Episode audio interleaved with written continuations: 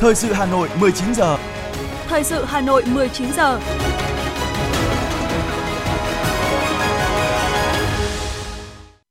Võ Nam và Thu Thảo xin được đồng hành cùng quý vị thính giả trong chương trình thời sự tối nay, thứ tư ngày 30 tháng 11 năm 2022. Những nội dung chính sẽ được đề cập đến trong chương trình.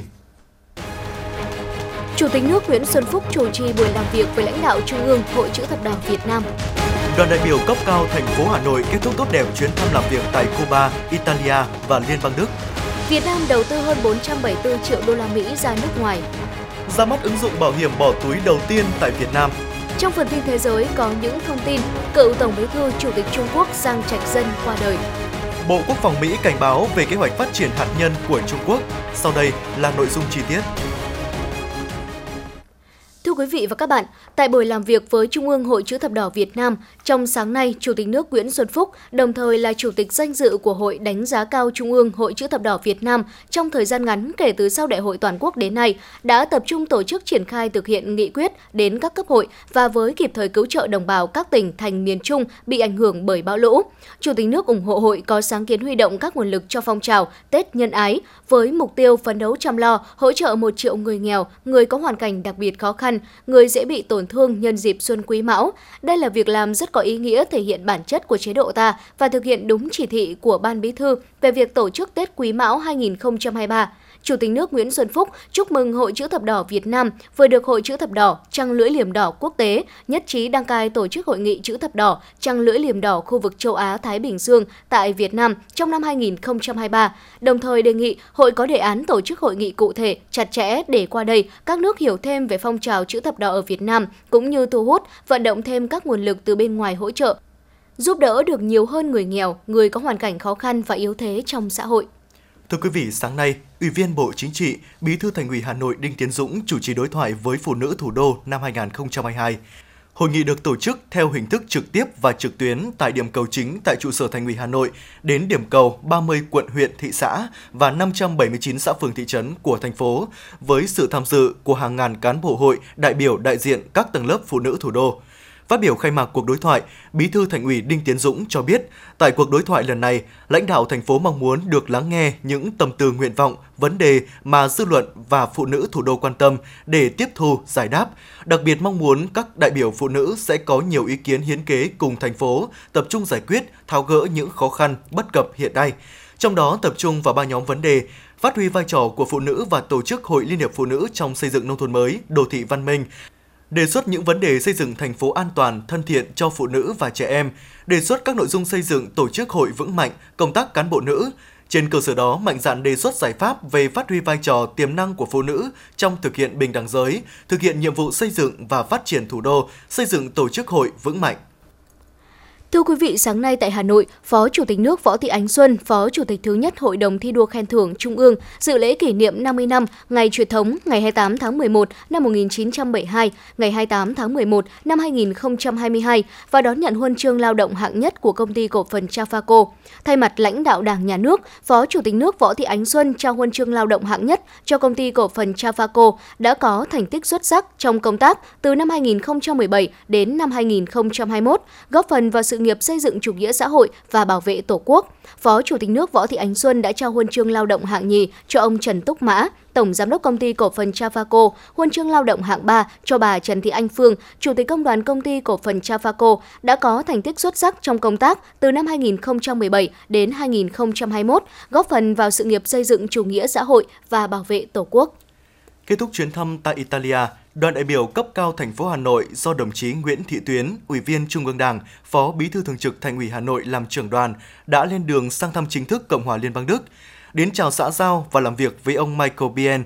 Quốc vụ Khanh, Bộ Kinh tế và Năng lượng Liên bang Đức, đại diện chính quyền thành phố Berlin, qua trao đổi, hai bên cùng bày tỏ vui mừng trước những phát triển trong quan hệ hợp tác hữu nghị giữa hai thành phố Hà Nội Berlin nói chung và các dự án hợp tác giữa các địa phương của hai thành phố. Hai bên thống nhất việc thúc đẩy giao lưu, hợp tác trên các lĩnh vực cùng quan tâm và cũng là thế mạnh của Berlin như kinh tế, thương mại, giáo dục đào tạo, y tế, du lịch. Trong thời gian tới, thủ đô Hà Nội mong muốn sẽ tiếp tục nhận được sự hợp tác với thành phố Berlin nhằm đẩy mạnh xúc tiến đầu tư thương mại, kết nối cộng đồng doanh nghiệp hai bên, tăng cường quảng bá cơ hội tiềm năng hợp tác và hỗ trợ các doanh nghiệp mong muốn tìm kiếm cơ hội hợp tác, đầu tư kinh doanh, các lĩnh vực giáo dục, du lịch.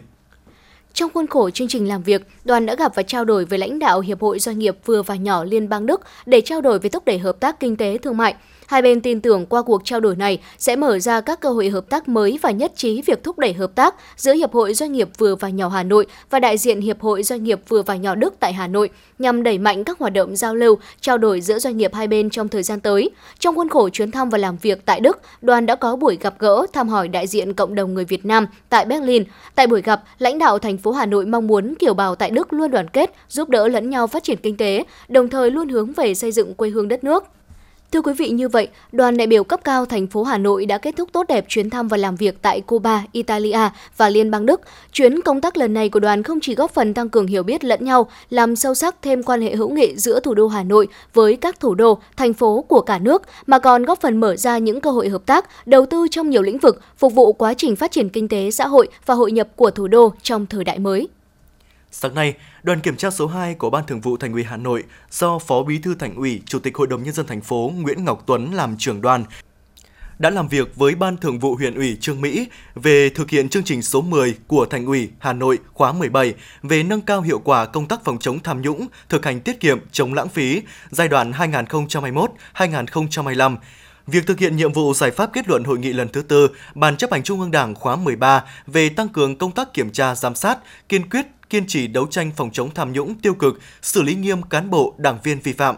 Phát biểu kết luận buổi kiểm tra, Phó Bí thư Thành ủy, Chủ tịch Hội đồng nhân dân thành phố Nguyễn Ngọc Tuấn ghi nhận, Ban Thường vụ huyện ủy Trương Mỹ đã chú trọng lãnh đạo chỉ đạo quán triệt thực hiện công tác phòng chống tham nhũng, thực hành tiết kiệm, chống lãng phí, về nhiệm vụ thời gian tới, đồng chí Nguyễn Ngọc Tuấn đề nghị huyện ủy Trương Mỹ xác định hai nội dung về thực hiện chương trình số 10 của thành ủy và kết luận hội nghị lần thứ tư, Ban chấp hành Trung ương Đảng khóa 13 cần có sự liên thông. Vì thế, huyện cần bám sát các chỉ đạo của Trung ương, thành phố để ra soát lại và định lượng cụ thể hóa các chỉ tiêu, nhiệm vụ, giải pháp được nêu trong chương trình số 10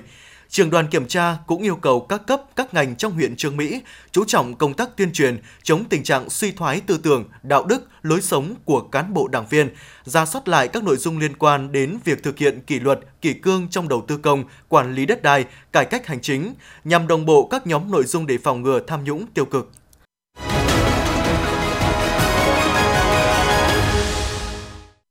Chương trình thời sự xin được tiếp nối với một số thông tin kinh tế. Thưa quý vị, theo Bộ Kế hoạch và Đầu tư, trong 11 tháng năm 2022, tổng vốn đầu tư của Việt Nam ra nước ngoài cấp mới và điều chỉnh đạt hơn 474,1 triệu đô la Mỹ, bằng gần 70% với cùng kỳ năm 2021. Trong đó, 101 dự án được cấp giấy chứng nhận đăng ký đầu tư mới với tổng vốn đăng ký đạt hơn 395,81 triệu đô la Mỹ. 22 lượt dự án điều chỉnh vốn với tổng vốn đầu tư tăng thêm hơn 78,3 triệu đô la Mỹ. Các nhà đầu tư Việt Nam đã đầu tư ra nước ngoài ở 14 ngành, trong đó công nghiệp chế biến, chế tạo dẫn đầu, ngành kinh doanh bất động sản đứng thứ hai, tiếp theo là các ngành khai khoáng, bán buôn, bán lẻ. Sáng nay tại Hà Nội, Cục Phát triển Thị trường và Doanh nghiệp Khoa học và Công nghệ, Bộ Khoa học và Công nghệ tổ chức hội thảo nghiên cứu hoàn thiện chính sách về cơ sở ươm tạo, cơ sở kỹ thuật, khu làm việc chung để thúc đẩy, hỗ trợ các doanh nghiệp nhỏ và vừa khởi nghiệp sáng tạo. Hội thảo được tổ chức nhằm tìm hiểu, đánh giá thực trạng hoạt động của các cơ sở ươm tạo, cơ sở kỹ thuật, khu làm việc chung ở Việt Nam, hoạt động thương mại hóa kết quả khoa học công nghệ từ các viện trường, cũng như trao đổi và đề xuất những giải pháp tăng cường hiệu quả thực thi chính sách trong thời gian tới.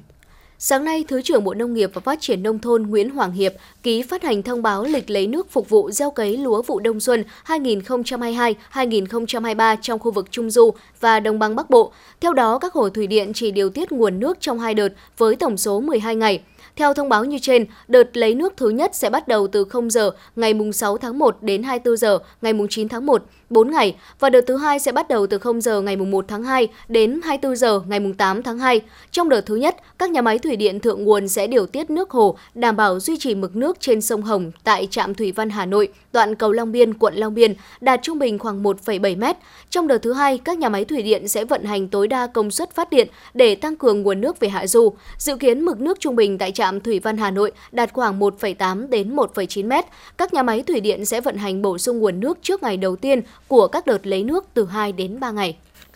Thưa quý vị và các bạn, khát vốn là thực trạng nhiều doanh nghiệp đang gặp phải, đặc biệt là doanh nghiệp nhỏ và vừa. Dù thời gian gần đây chính sách vay vốn đã cởi mở hơn, các ngân hàng cũng hỗ trợ tích cực, nhiều doanh nghiệp vẫn gặp phải khó khi tiếp cận vốn tín dụng. Việc các ngân hàng thương mại tiếp tục tăng lãi suất cho vay càng làm doanh nghiệp khó khăn hơn trong giai đoạn nước rút từ nay đến cuối năm, ghi nhận của phóng viên Ngọc Ánh.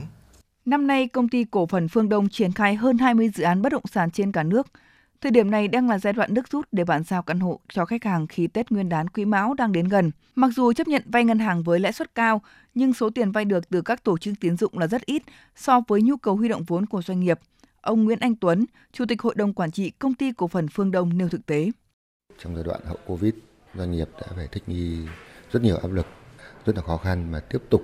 à, thực hiện cái hạn chế cái, cái vốn cung ứng vốn cũng như là cái thị trường đi xuống. Các kênh huy động vốn của thị trường nó suy giảm nghiêm trọng điều này ảnh hưởng đến toàn bộ cái quá trình quản trị nội bộ của doanh nghiệp. Đầu tháng 11, nhiều ngân hàng đã cập nhật biểu lãi suất cho vay với mức tăng từ 0,5 đến 1,2% so với đầu tháng 10 và mức trên 10% cũng đã bắt đầu xuất hiện nhiều hơn. Thông thường các ngân hàng sẽ tính lãi suất cho vay theo công thức lãi suất cơ sở cộng thêm biên độ từ 3 đến 4%. Như vậy, mức lãi suất cho vay thời gian tới sẽ khó ở dưới 10% một năm, trừ các khoản vay theo chính sách ưu đãi dành cho các lĩnh vực ưu tiên vẫn đang áp dụng theo quy định của Ngân hàng Nhà nước. Ông Mạc Quốc Anh, Phó Chủ tịch kiêm Tổng thư ký Hiệp hội Doanh nghiệp nhỏ và vừa Hà Nội chia sẻ. Thì lãi suất mà điều chỉnh mà tăng như vậy thì chắc chắn ảnh hưởng đến cộng đồng doanh nghiệp và chúng tôi đã có rất nhiều các cái khuyến nghị để làm sao mà chúng ta giữ cố gắng các cái lãi suất của 6 tháng đầu năm để làm sao đến 6 tháng cuối năm chúng ta vẫn giữ nguyên lãi suất như vậy để làm sao mà các doanh nghiệp có đủ khả năng để thanh toán các khoản nợ và lãi vay cho hệ thống ngân hàng. Theo một khảo sát mới đây của Hiệp hội Doanh nghiệp Thành phố Hồ Chí Minh, có 42% doanh nghiệp thiếu vốn, trong khi đó doanh nghiệp khó tiếp cận gói hỗ trợ 350.000 tỷ đồng của chính phủ do thủ tục còn dườm già phức tạp. Theo nhiều chuyên gia, hạn chế lớn nhất của doanh nghiệp nhỏ và vừa không phải là thiếu tài sản đảm bảo mà là kém trong quản trị dòng tiền. Trong khi đó, tình trạng nợ xấu gia tăng cũng đang khiến các ngân hàng thương mại trở nên chặt chẽ hơn, thậm chí là giảm hạn mức cho vay do quan ngại thu nợ chậm. Ông Vũ Thanh Hải, Phó Tổng Giám đốc Tập đoàn Sun House cho biết. Chắc chắn là lãi suất đầu ra của của Sun House cũng giống như người khác cũng sẽ bị ảnh hưởng, cũng đã bị bị đẩy lên rồi. Lãi suất ngân hàng thì các bạn biết là có cái khung thôi, nhưng mà mỗi doanh nghiệp thì ngân hàng họ có một một cái chế độ riêng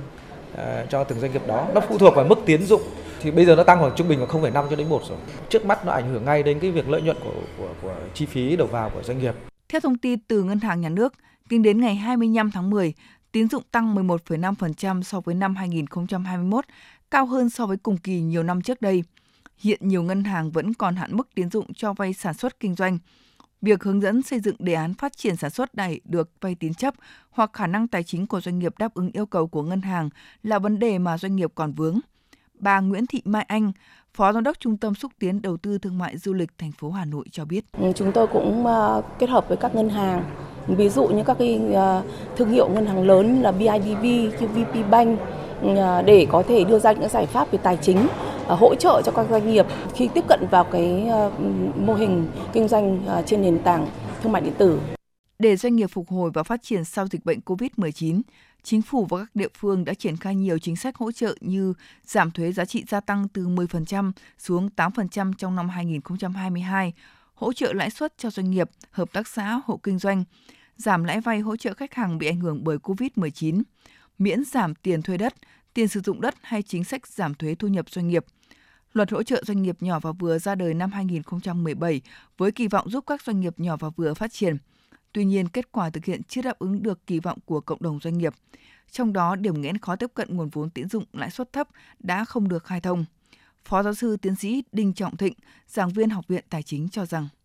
các doanh nghiệp trong nền kinh tế quốc dân của chúng ta đang có cái bước phục hồi rất ngoạn mục. Chúng tôi cũng hy vọng rằng là bản thân mỗi cái doanh nghiệp phải cố gắng vượt lên để mà khắc cái khó khăn và nỗ lực để mà tăng trưởng. Trong các cái gói hỗ trợ vừa rồi thì thực sự nó có thể có những cái điều nó chưa đạt được cái mong muốn của cái người thiết kế chính sách cũng như của những cái người thụ hưởng. Nhưng mà chúng ta cũng sẽ cần phải có cái điều chỉnh, cái phản hồi và cái nghiên cứu điều chỉnh cho nó thích hợp. Mong muốn của doanh nghiệp hiện nay là nhà nước có chính sách, hành lang pháp lý để khơi thông dòng vốn, tạo ra sức mạnh cộng hưởng, mang lại giá trị bền vững cho cả ngân hàng và doanh nghiệp. Sự hỗ trợ đồng hành của ngân hàng sẽ là đòn bẩy để doanh nghiệp phát triển, tăng khả năng cạnh tranh trên thị trường. Nếu không có cơ hội phù hợp và kịp thời, các doanh nghiệp bị nợ xấu sẽ không có cơ hội tiếp cận gói kích cầu. Các hội, hiệp hội, ngành nghề cần hỗ trợ doanh nghiệp tạo ra một môi trường minh bạch để ngân hàng có thể tiếp cận với doanh nghiệp dễ hơn.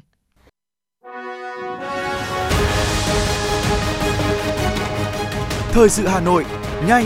chính xác, tương tác cao. Thời sự Hà Nội, nhanh, chính xác, tương tác cao.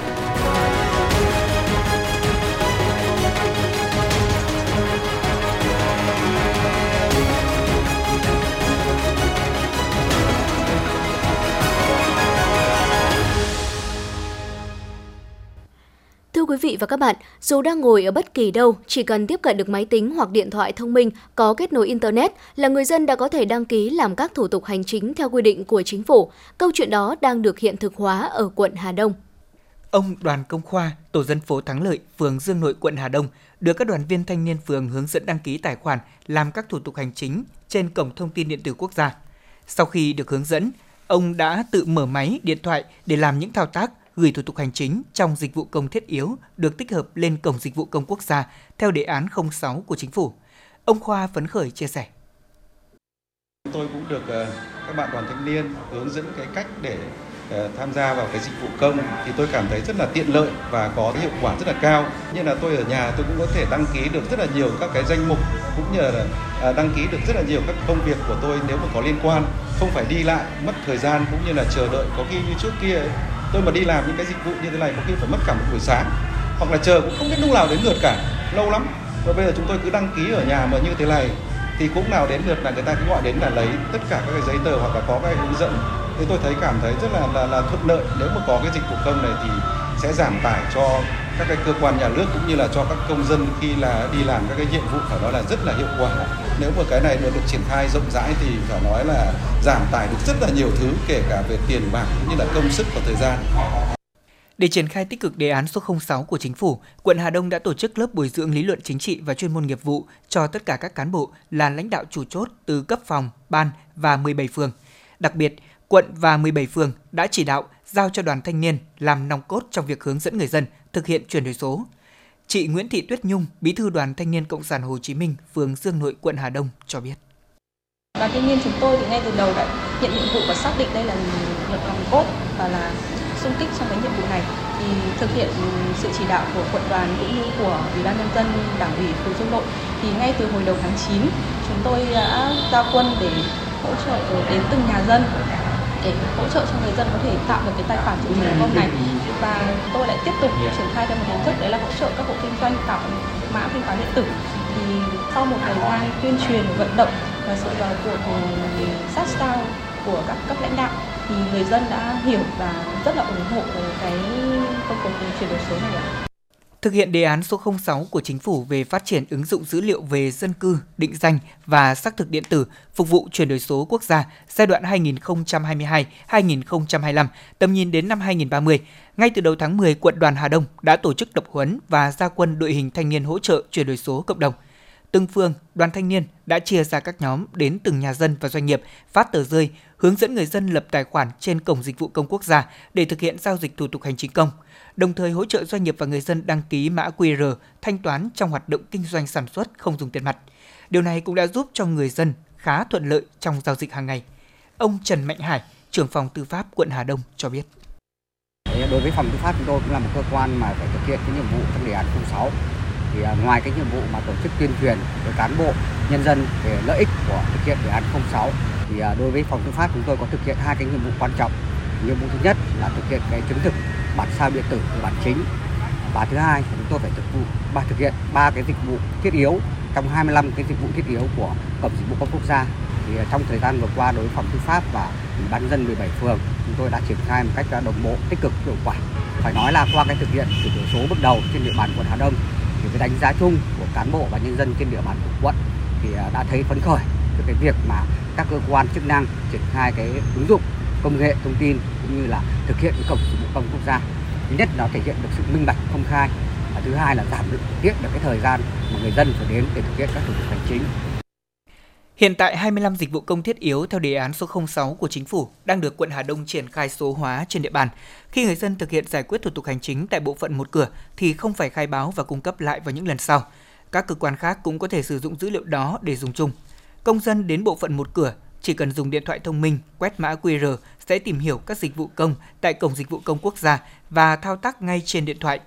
Các hộ cá thể doanh nghiệp và cửa hàng kinh doanh khi được mã hóa tài khoản thanh toán bằng mã QR, người dân chỉ cần một chạm trên điện thoại là có thể thanh toán tiền cho bên bán. Như vậy, chuyển đổi số quốc gia đã không còn xa vời mà từng cán bộ công chức và người lao động cũng như từng người dân trên địa bàn quận Hà Đông đã và đang cảm nhận rõ nét sự chuyển biến của công nghệ số trong đời sống hàng ngày. Thưa quý vị, theo Cổng Thông tin Điện tử, Viện Phát triển Bảo hiểm Việt Nam, trong 3 tháng đầu năm 2021, tổng doanh thu phí bảo hiểm gốc của thị trường phi nhân thọ ước đạt 15.188 tỷ đồng, tăng 7,78% so với cùng kỳ 2020. Điều này cho thấy nhận thức về tầm quan trọng của bảo hiểm của người dân đã được nâng cao. Song theo tạp chí Ngân hàng, tỷ lệ thâm nhập bảo hiểm tại Việt Nam vẫn khá thấp so với các thị trường khác trong khu vực, ở mức dưới 3%. Theo đó, phân khúc thu nhập trung bình thấp là một trong những phân khúc gặp nhiều khó khăn, rào cản nhất trong việc tiếp cận bảo hiểm. Sau một thời gian nghiên cứu và phát triển, ứng dụng IZ Ion 24 đã chính thức ra đời để giải quyết những khúc mắc mà người mua bảo hiểm tại Việt Nam thường gặp phải. Với giải pháp một điểm đến, One Stop Solution, ứng dụng IZ Ion 24 cho phép người dùng được thỏa mãn mọi nhu cầu từ việc lựa chọn bảo hiểm, điền thông tin, thanh toán, quản lý hợp đồng và yêu cầu bồi thường. Ngày hôm nay, Công an thành phố Hà Nội chính thức triển khai trang mạng xã hội Zalo để tuyên truyền đẩy mạnh dịch vụ công trực tuyến theo chủ trương của Bộ Công an. Theo đó, và Zalo gõ tìm kiếm trang mạng xã hội Công an thành phố Hà Nội được liên kết tới cổng dịch vụ công Bộ Công an, giúp người dân dễ dàng truy cập, tìm hiểu các thủ tục hành chính và thực hiện hồ sơ trực tuyến. Đồng thời, trang mạng xã hội của Zalo của Công an thành phố sẽ cung cấp các thông tin hữu ích, hỗ trợ người dân trong việc thực hiện thủ tục hành chính cũng như tuyên truyền, phổ biến các chủ trương đường lối chính sách của Đảng, pháp luật của nhà nước, nâng cao cảnh giác của nhân dân trước những phương thức thủ đoạn hoạt động của các loại tội phạm. Bên cạnh đó, thông qua trang mạng xã hội Zalo này, người dân sẽ tiếp cận những thông tin công an thành phố cung cấp trên cổng thông tin điện tử, trang Facebook của công an thành phố. Thưa quý vị, trước thông tin cạn vé máy bay dịp Tết, chỉ còn vé hạng thương gia với giá đắt đỏ những ngày qua đang gây hoang mang trong dư luận, lãnh đạo Cục Hàng không Việt Nam vừa có phản hồi về chính thức để chấn an dư luận về thông tin này. Theo Cục Phó Cục Hàng không Việt Nam Đinh Việt Sơn, dịch COVID-19 đã dần được kiểm soát nên nhu cầu đi lại dịp Tết Nguyên đán sẽ rất lớn, nhưng đó là cho rằng theo quy luật của thị trường, nhu cầu tăng đột biến, nguồn cung dù có tăng nhưng khó dư thừa. Đương nhiên, vé không thể rẻ, tuy nhiên nếu nói hiện tại đã cạn vé, chỉ còn vé hạng thương gia thì cũng chưa thực sự chính xác. Cũng theo lãnh đạo Cục Hàng không, cơ quan quản lý nhà nước vẫn đang quản lý chặt việc công bố giá vé của các hãng hàng không, đảm bảo không vượt quá khung giá quy định hiện hành. Ông Sơn cho biết, Cục Hàng không Việt Nam sẽ xem xét tăng slot bay, đồng nghĩa với việc tăng ghế cung ứng phục vụ tối đa nhu cầu đi lại của hành khách trong dịp Tết Nguyên đán.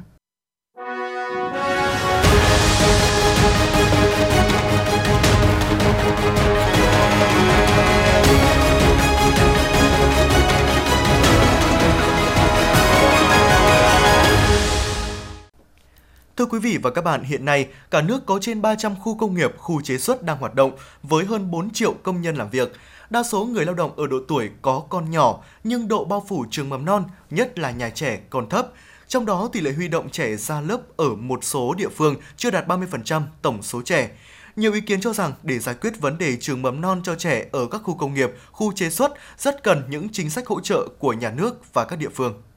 Theo báo cáo của Bộ Giáo dục và Đào tạo, tính đến tháng 6 năm nay, cả nước có trên 11.000 cơ sở giáo dục mầm non, cả công lập và tư thục, ở địa bàn cấp huyện, nơi có khu công nghiệp, khu chế xuất được thành lập, huy động trên 1 triệu 600 nghìn trẻ em đến trường lớp. Tuy nhiên, do công tác quy hoạch đầu tư xây dựng trường lớp mầm non ở một số tỉnh, thành phố có khu công nghiệp, khu chế xuất, khu vực đông dân cư chưa được quan tâm đúng mức nên mạng lưới trường cơ sở giáo dục mầm non chưa đáp ứng đủ nhu cầu của người lao động.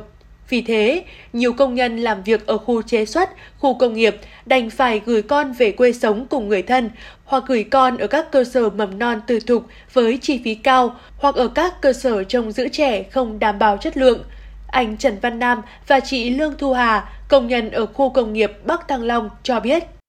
Ừ, đi làm này cũng nhớ con lắm, nhưng mà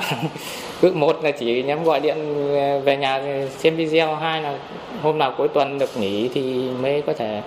về thăm con với vợ được. So với tiền công thì cao gấp đôi hoặc khi gấp ba tùy vào uh, nhu cầu mình cho con học thêm hoặc là cho con ăn uống hoặc là về nhiều vấn đề khác.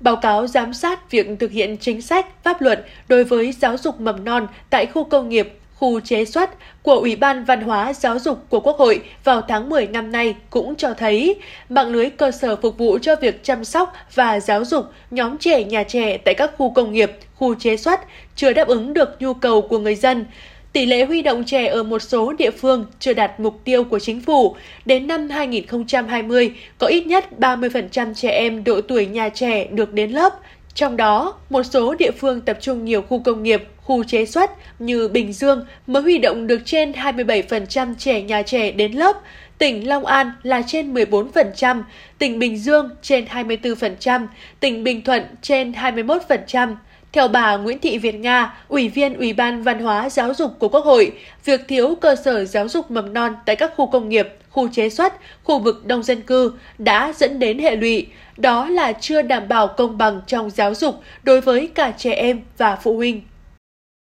Phần đông công nhân ở trong các khu công nghiệp là những người trẻ tuổi. Thế và cái mối lo lớn nhất của họ, đấy là khi họ đi làm thì con cái họ sẽ gửi ở đâu nếu như mà gửi con ở các cái hệ thống trường tư thục sẽ rất tốn kém và cái thu nhập của họ không đáp ứng được và có một số lượng rất lớn công nhân là buộc lòng phải gửi con về quê cho ông bà trông. Thế và như thế thì thứ nhất là nó ảnh hưởng đến cái tâm lý cả của bố mẹ lẫn của con bởi vì không một người mẹ nào muốn phải xa con khi con còn quá nhỏ. Thứ hai nữa là với cái sự chăm sóc của ông bà thì có thể ông bà đã rất nỗ lực. Thế nhưng mà nó cũng chưa đáp ứng được cái yêu cầu phát triển tâm lý và sinh lý của trẻ em đặc biệt là ở lứa tuổi mầm non. Cái lứa tuổi mà cần phải gần mẹ nhất và cần phải chơi với bạn bè cần phải có sự hướng dẫn của cô giáo. Từ thực tế này, nhiều ý kiến cho rằng cần phải có những chính sách đặc thù để phát triển hệ thống trường mầm non đa chất lượng, giải quyết được vấn đề chăm sóc, giáo dục trẻ mầm non và trẻ nhà trẻ tại các khu công nghiệp, khu chế xuất, khu vực đông dân cư. Ông Trần Văn Thức, Ủy viên Ủy ban Văn hóa Giáo dục của Quốc hội, nêu ý kiến. Trong các cái khu công nghiệp, khu chế xuất như thế rất cần các trường mầm non để ờ, đội ngũ công nhân yên tâm làm việc. Thì tôi nghĩ là các cấp các ngành có thẩm quyền, nhất là ở các địa phương đấy, có cái giải pháp nên ưu tiên bố trí về đất đai này, rồi có những cái chính sách hỗ trợ. Ban đầu nhà nước cũng không thể lo hết được mà để cho các nhà đầu tư ấy có thể là mở thêm giúp cho con em công nhân các khu công nghiệp, khu chế xuất có cái điều kiện học tập bình đẳng và tốt hơn. Thì à, như thế là chúng ta vừa góp phần ổn định về mặt xã hội à, nhưng mà cũng góp phần vào yên tâm phát triển sản xuất kinh tế xây dựng chính sách đặc thù để phát triển hệ thống cơ sở giáo dục mầm non đang là yêu cầu cấp thiết khi các doanh nghiệp trên cả nước đang khôi phục lại sản xuất sau dịch COVID-19. Việc có trường học an toàn không chỉ đem đến sự yên tâm cho người lao động, cho sự phát triển của doanh nghiệp mà còn bảo đảm bình đẳng về quyền lợi cho trẻ em.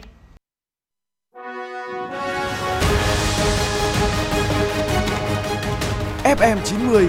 cập nhật trên mọi cung đường FM90 cập nhật trên mọi cung đường.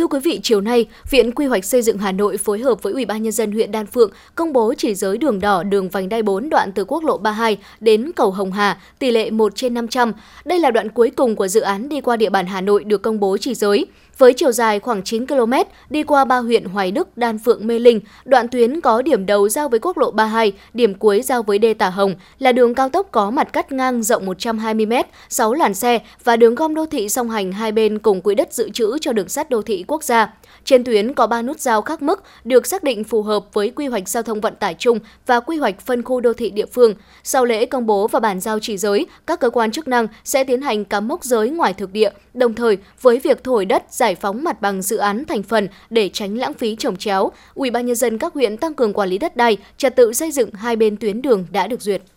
Theo tin từ Thanh tra Sở Giao thông Vận tải Hà Nội, trong tháng 11 2022, lực lượng này đã lập biên bản xử phạt vi phạm hành chính 1.452 trường hợp với tổng số tiền xử phạt hơn 4,3 tỷ đồng, tạm giữ 22 phương tiện, tước quyền sử dụng giấy phép lái xe có thời hạn đối với 111 trường hợp. Trong đó, riêng lĩnh vực vận tải hành khách, Thanh tra Sở đã xử phạt 476 trường hợp, phạt tiền gần 929 triệu đồng, tạm giữ 4 phương tiện, tước quyền sử dụng giấy phép lái xe có thời hạn đối với 52 trường hợp. Với vận tải hàng hóa, Thanh tra Sở đã lập biên bản xử phạt 605 trường hợp, phạt tiền hơn 2,5 tỷ đồng, tạm giữ 10 phương tiện, tước quyền sử dụng giấy phép lái xe có thời hạn đối với 56 trường hợp. Trong số này, có 123 trường hợp vi phạm quá khổ quá tải, 334 trường hợp làm rơi vãi, lôi kéo đất đá, 148 trường hợp vi phạm các lỗi dừng đỗ sai quy định, Ngoài ra còn hàng trăm trường hợp vi phạm trong lĩnh vực quản lý trật tự đô thị, chiếm dụng trái phép lòng đường để trông giữ phương tiện, tổ chức trông giữ phương tiện trái phép, thi công công trình đào hè, đào đường cũng bị lập biên bản xử phạt. Sáng nay, Công an quận Hai Bà Trưng Hà Nội tiếp nhận thông tin phản ánh từ người dân về việc có một cháu bé bị lạc phụ huynh trong công viên Thống Nhất. Thời điểm xảy ra vụ việc xác định vào lúc 6 giờ 50 phút cùng ngày, người nhà cháu bé nhận định cháu có khả năng bị rơi xuống hồ. Ngay sau đó, Công an quận Hai Bà Trưng đã điều xe cứu nạn cứu hộ cùng xe chữa cháy và cán bộ chiến sĩ tới hiện trường để tìm kiếm cứu nạn. Sau gần 3 tiếng đồng hồ lặn tìm kiếm, lực lượng chức năng tìm thấy thi thể bé trai khoảng từ 5 đến 6 tuổi ở dưới hồ. Công an quận Hai Bà Trưng đã bàn giao thi thể nạn nhân cho gia đình để lo hậu sự. Nguyên nhân tử vong của nạn nhân đang được lực lượng chức năng khẩn trương điều tra làm rõ.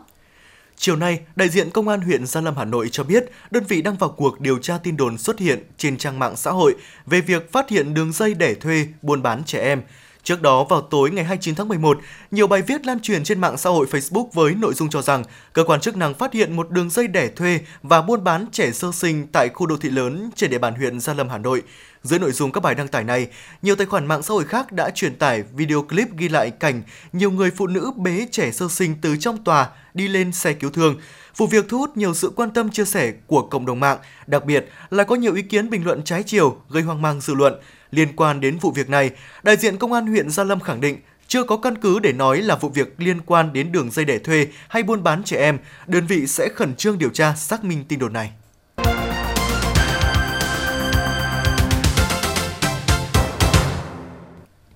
Thưa quý vị và các bạn, với mục tiêu hoàn thiện hệ thống hạ tầng kỹ thuật đô thị, đặc biệt là đáp ứng nhu cầu chiếu sáng đường giao thông, thời gian qua các địa phương trên địa bàn huyện Quốc Oai đã tích cực triển khai thực hiện xã hội hóa việc xây dựng, lắp đặt hệ thống đèn đường tại các tuyến đường phố, đường trục xã thôn xóm, góp phần đảm bảo an ninh trật tự, an toàn giao thông, làm đẹp thêm cảnh quan của huyện. Nhằm thay thế toàn bộ hệ thống chiếu sáng cũ, đảm bảo tiêu chuẩn kỹ thuật bằng các thiết bị vật tư đồng bộ, tiết kiệm, an toàn, chất lượng, ổn định, tạo điều kiện thuận lợi cho sinh hoạt cộng đồng, huyện Quốc Oai đã triển khai dự án đầu tư thiết bị đèn chiếu sáng công cộng đến từng xóm, ngõ của các xã thị trấn. Ngoài nguồn ngân sách của huyện gần 19 tỷ đồng để đầu tư thiết bị chiếu sáng và các xã thị trấn còn vận động xã hội hóa hàng tỷ đồng để hoàn thiện hệ thống chiếu sáng cơ sở. Hiện trên địa bàn huyện Quốc Oai có tổng chiều dài các tuyến đường, ngõ trong khu dân cư là khoảng 756 km, trong đó có 653 km các tuyến có bề rộng trên 2 m, khoảng 103 các tuyến có bề rộng dưới 2 mét. Hệ thống điện chiếu sáng công cộng hiện có trên các tuyến đường tỉnh cùng 4 chiều dài 22,63 km, tuyến đường huyện gồm 6 tuyến chiều dài 23,23 km. Các tuyến xã thôn gồm 9 tuyến chiều dài 22,8 km, các tuyến ngõ xóm do nhân dân tự lắp đặt dài 220 km, hệ thống chiếu sáng khoảng 220 km tại các ngõ xóm, chủ yếu tự lắp đặt, không theo tiêu chuẩn kỹ thuật, không có thiết bị bảo vệ. Vì vậy, việc cháy hỏng vỡ các bóng xảy ra thường xuyên, khiến cho việc chiếu sáng bị ngắt quãng không liên tục và phát sinh nhiều chi phí duy trì. Trước thực trạng này, Ủy ban dân huyện đã triển khai dự án mua sắm vật tư thiết bị đèn chiếu sáng công cộng, ngõ, xóm, các xã thị trấn trên địa bàn huyện và giao Trung tâm Phát triển Quỹ đất chủ trì phối hợp cùng với các đơn vị liên quan và xã thị trấn triển khai dự án này. Từ nguồn ngân sách huyện gần 19 tỷ đồng đã đầu tư vật tư, thiết bị phục vụ dự án tại các xã thị trấn. Đông Yên là xã có diện tích rộng có tới trên 75 km đường thôn ngõ xóm. Khi triển khai đề ra chiếu sáng, được nhân dân trong thôn tích cực hưởng ứng. Xã cũng đã tiếp nhận 467 atomat, hơn 4.668 đèn LED 30W, 4.668 cần đèn, 2.150 bắt cần đèn gắn ở trên tường và 2.518 tê bắt cần đèn gắn trên cột điện. Ông Nguyễn Mạnh Tấn, Phó Chủ tịch Ủy ban dân xã Đông Yên, huyện Quốc Oai cho biết. Chúng tôi đã triển khai đến các thôn, họp các cái cụm dân cư để triển khai đến từng ngõ xóm, lắp đặt cái hệ thống chiếu sáng để nó đảm bảo đường thông hệ thoáng sáng trong cái các cái đường nông thôn để đảm bảo là à, cuộc sống nhân dân nó có những cái khởi sắc hơn ở cái địa vùng và nông thôn để làm sao nhân dân à, trong cái cuộc sống à, thấy được cái sự thay đổi trong cái xây dựng nông thôn mới nâng cao của địa phương. Thôn Văn Khê, xã Nghĩa Hương có 768 hộ gia đình. Ngay khi triển khai đề án chiếu sáng, thôn đã tổ chức họp dân và được nhân dân đồng tình ủng hộ, đóng góp kinh phí để mua thêm và trả nhân công lắp đặt, trả tiền điện, chi phí sửa chữa duy trì chiếu sáng. Bước đầu, thôn đã vận động được trên 14 triệu đồng chi trả nhân công, đồng thời mua thêm 500 mét dây dẫn và đầu nối. Ông Vương Văn Lực, trưởng thôn Văn Khê và ông Nguyễn Văn Luyến, công chức địa chính xã Nghĩa Hương cho biết. Vận động nhân dân tham gia đóng góp là một là tiền ngày công, hai là tiền vật tư thì có dây điện, ba là tiền điện đóng à, hàng tháng. Thì đấy là cái à, vấn đề là nhân dân rất ủng hộ và rất là là phấn khởi được đảng nhà nước quan tâm. Được sự nhân dân đồng ý của, của hàng cổng nhân dân tuyên truyền của các bác trưởng phó thôn nhiệt tình ủng hộ đóng góp thì đến à, hôm nay thì cũng là được nhận các đầy đủ các vật tư về cái bóng đèn để à, ủy ban xã phối hợp với trung tâm phát triển quỹ đất là bàn giao toàn bộ 583 cái bộ bóng đèn led à, về cho cơ, cơ sở thôn thôn thôn từ đó để phân chia cho các hàng ngõ. Nhờ đầu tư của huyện và sự tích cực huy động xã hội hóa của các xã thị trấn mà đến nay trên địa bàn huyện Quốc Oai có hàng trăm tuyến đường phố, đường trục xã, thôn xóm được lắp đèn chiếu sáng bằng công nghệ LED. Nhiều xã triển khai tốt việc vận động và xã hội hóa, tạo được sự đồng bộ trong việc lắp đặt hệ thống đèn chiếu sáng. Ngoài ra, nhiều xã cũng đang tích cực triển khai huy động nguồn lực xã hội hóa để lắp đặt hệ thống đèn đường chiếu sáng bằng công nghệ LED phục vụ cho việc đi lại của người dân, nhất là trong dịp Tết Dương lịch và Tết Nguyên đán sắp tới. Có thể nói, dự án đầu tư đèn chiếu sáng công cộng ngõ xóm, các xã thị trấn sau khi hoàn thành sẽ góp phần thúc đẩy mạnh mẽ sự phát triển của nền kinh tế, sự chuyển dịch cơ cấu của nền kinh tế của huyện, tạo điều kiện thuận lợi cho việc lưu thông, đảm bảo an toàn giao thông, tăng cường đảm bảo trật tự an ninh nông thôn, thúc đẩy sản xuất kinh doanh trên địa bàn, tạo ra một diện mạo dân cư văn minh, đô thị hiện đại, đáp ứng mục tiêu phát triển kinh tế, nâng cao chất lượng cuộc sống của nhân dân. Bên cạnh đó còn góp phần nâng cao ý thức của cộng đồng dân cư trong việc bảo quản tiết kiệm điện, duy trì hệ thống chiếu sáng ngõ xóm trên địa bàn dân cư cư trú, góp phần cải thiện cuộc sống cho người dân, xây dựng huyện Quốc Oai theo 4 tiêu chí: sáng, xanh, sạch, đẹp.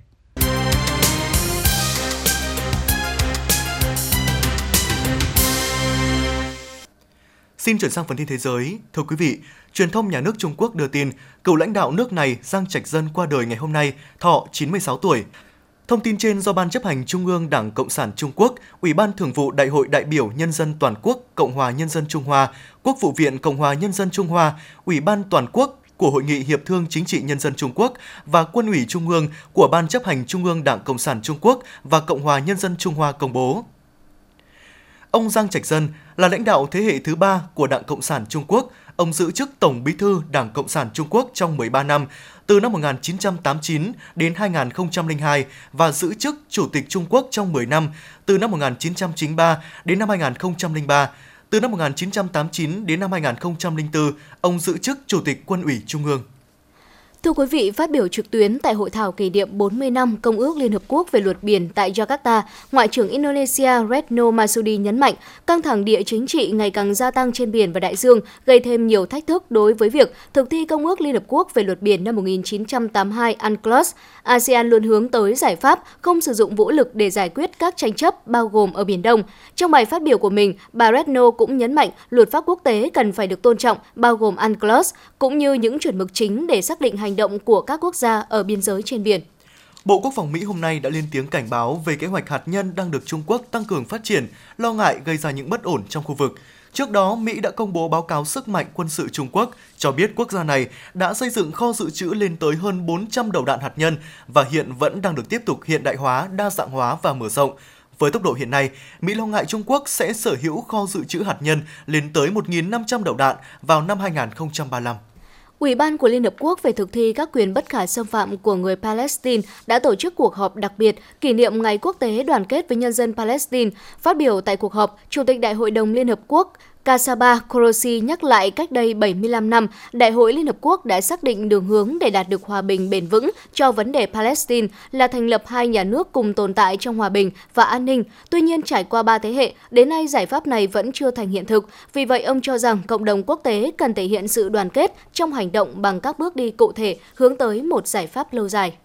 Ít nhất 3 người thiệt mạng và 28 người khác bị thương trong vụ đánh bom liều chết xảy ra ngày hôm nay nhằm vào một đồn cảnh sát ở thành phố Quetta thuộc tỉnh Balochistan, Tây Nam Pakistan. Trả lời báo giới, sĩ quan cảnh sát Abdoha cho biết vụ đánh bom xảy ra khi lực lượng cảnh sát đang thực hiện nhiệm vụ bảo đảm an ninh tại một buổi tiêm vaccine phòng bệnh bại liệt.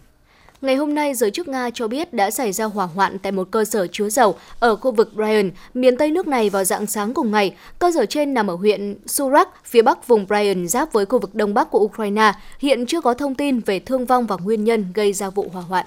Giám đốc điều hành của ngân hàng HSBC tại châu Á Thái Bình Dương, Surendra Rosa cho biết, mặc dù thế giới đang phải đối mặt với thời kỳ tăng trưởng yếu và lạm phát cao kéo dài, Đông Nam Á có lý do để lạc quan với các yếu tố cơ bản vững chắc, giúp thúc đẩy tăng trưởng và kỳ vọng về tương lai tươi sáng. Trong bối cảnh triển vọng tăng trưởng toàn cầu bị hạ bậc, báo cáo triển vọng tháng 9 của Ngân hàng Phát triển châu Á đã nâng dự báo tăng trưởng tổng sản phẩm quốc nội của khu vực từ 4,9% lên 5,1%. Ngân hàng Trung ương Canada vừa báo cáo khoản thua lỗ lần đầu tiên từ trước đến nay do nỗ lực tăng lãi suất để chống lạm phát đã gây ra sự chênh lệch giữa tài sản và nợ. Trong báo cáo tài chính quý 3 năm 2022, ngân hàng này cho biết đã thua lỗ 382 triệu đô la Mỹ sau khi chi trả lãi suất cho tiền gửi của ngân hàng thương mại cao hơn nguồn thu từ trái phiếu đang nắm giữ. Thủ tướng Liên bang Nga, ông Mikhail Mishutin cho biết, nguồn thu ngân sách của nước này trong 9 tháng năm 2022 đã tăng 10% lên hơn 200.000 tỷ rúp, tương đương 3.290 tỷ đô la Mỹ. Thủ tướng Nga cũng lưu ý rằng các biện pháp được thông qua đã cho phép ổn định tình hình kinh tế, hỗ trợ hoạt động của các doanh nghiệp và toàn bộ các ngành, đồng thời duy trì việc làm ở các địa phương. Ông cho biết thêm, chi ngân sách đã tăng 5,5% lên 19.500 tỷ rúp, kể cả tăng các khoản chi cho an sinh xã hội của nhà nước. Theo dữ liệu phân tích mới được công bố, giá nhà tại Mỹ đã giảm trong tháng 9 năm 2022 do tỷ lệ thế chấp cao tiếp tục làm suy yếu nhu cầu của người tiêu dùng. Chuyên gia kinh tế Lazara cho biết, tốc độ tăng giá nhà có thể tiếp tục chậm lại nếu Fed tăng lãi suất hơn nữa. Trong trường hợp Fed tiếp tục tăng lãi suất, tài chính thế chấp tiếp tục đắt đỏ hơn và nhà ở trở nên khó chi trả hơn, đồng thời khẳng định rằng với triển vọng tiếp tục về một môi trường kinh tế vĩ mô đầy thách thức, giá nhà tại Mỹ có thể tiếp tục suy giảm. Với 93 phiếu thuận và 3 phiếu chống, Quốc hội Singapore đã nhất trí xóa bỏ Điều 377A của Bộ Luật Hình sự Singapore hiện hành. Theo đó, chính thức hợp pháp hóa quan hệ tình dục tự nguyện giữa nam giới trưởng thành. Trong khi đó, với 85 phiếu thuận và 2 phiếu chống, Quốc hội nước này thông qua việc sửa đổi quy định trong hiến pháp nhằm bảo vệ và duy trì định nghĩa pháp lý truyền thống về hôn nhân.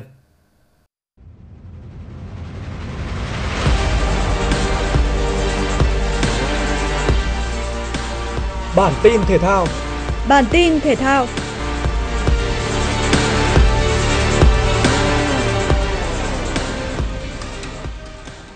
Hà Lan tiến vào vòng 1/8 World Cup 2022 với tư cách đội nhất bảng A sau khi giành chiến thắng 2-0 trước Qatar nhờ các pha làm bàn của Cody Gakpo và Frankie de Jong ở các phút 25 và 49. Ở một diễn biến khác, trong tình thế buộc phải thắng, Senegal đã dồn lên tấn công ngay sau tiếng còi khai cuộc trước Ecuador. Sau rất nhiều nỗ lực đại diện châu Phi cũng có bàn mở tỷ số ở phút 44 do công của Sa trên chấm phạt đền. Sang hiệp 2, Ecuador dồn lên tìm bàn gỡ và thành công với pha ghi bàn của Musi Casedo. Tuy nhiên, chỉ ít phút sau đó, Colibali đã tái lập thế dẫn bàn cho Senegal. 2-1 nghiêng về đại diện châu Phi là tỷ số cuối cùng của trận đấu và Senegal giành vé đi tiếp với vị trí nhì bảng A. Tại bảng B, Rashford đã tỏa sáng với một cú đúp cùng với pha lập công của Phil Foden để giúp đội tuyển Anh giành thắng lợi với tỷ số 3-0 trước xứ Wales để giành ngôi nhất bảng B. Trong khi đó, Mỹ buộc phải thắng ở trận đấu với Iran mới có vé đi tiếp vào vòng 1-8. Sau nhiều cơ hội bị bỏ lỡ, Pulisic đã ghi bàn mở tỷ số cho Mỹ ở phút 38 sau một tình huống dứt điểm cận thành. Đây cũng là bàn thắng duy nhất của trận đấu. Trung cuộc Mỹ giành chiến thắng 1-0 để vào vòng 1-8 với ngôi nhì bảng B. Như vậy, ban tổ chức World Cup 2022 đã xác định được 7 đội bóng đi tiếp là Hà Lan, Senegal, Anh, Mỹ, Pháp, Brazil và Bồ Đào Nha. Theo phân nhánh, đội tuyển Anh sẽ gặp Senegal ở vòng 18 lúc 2 giờ ngày 5 tháng 12, còn Hà Lan đối đầu với Mỹ vào lúc 22 giờ ngày 3 tháng 12. Các trận đấu thuộc bảng C và D World Cup 2022 sẽ diễn ra lượt trận cuối cùng để tìm ra chủ nhân của tấm vé vào vòng 18 tiếp theo. Trong đó, hai đại diện bóng đá châu Á là Ả Rập Xê Út và Australia đang có cơ hội rất lớn.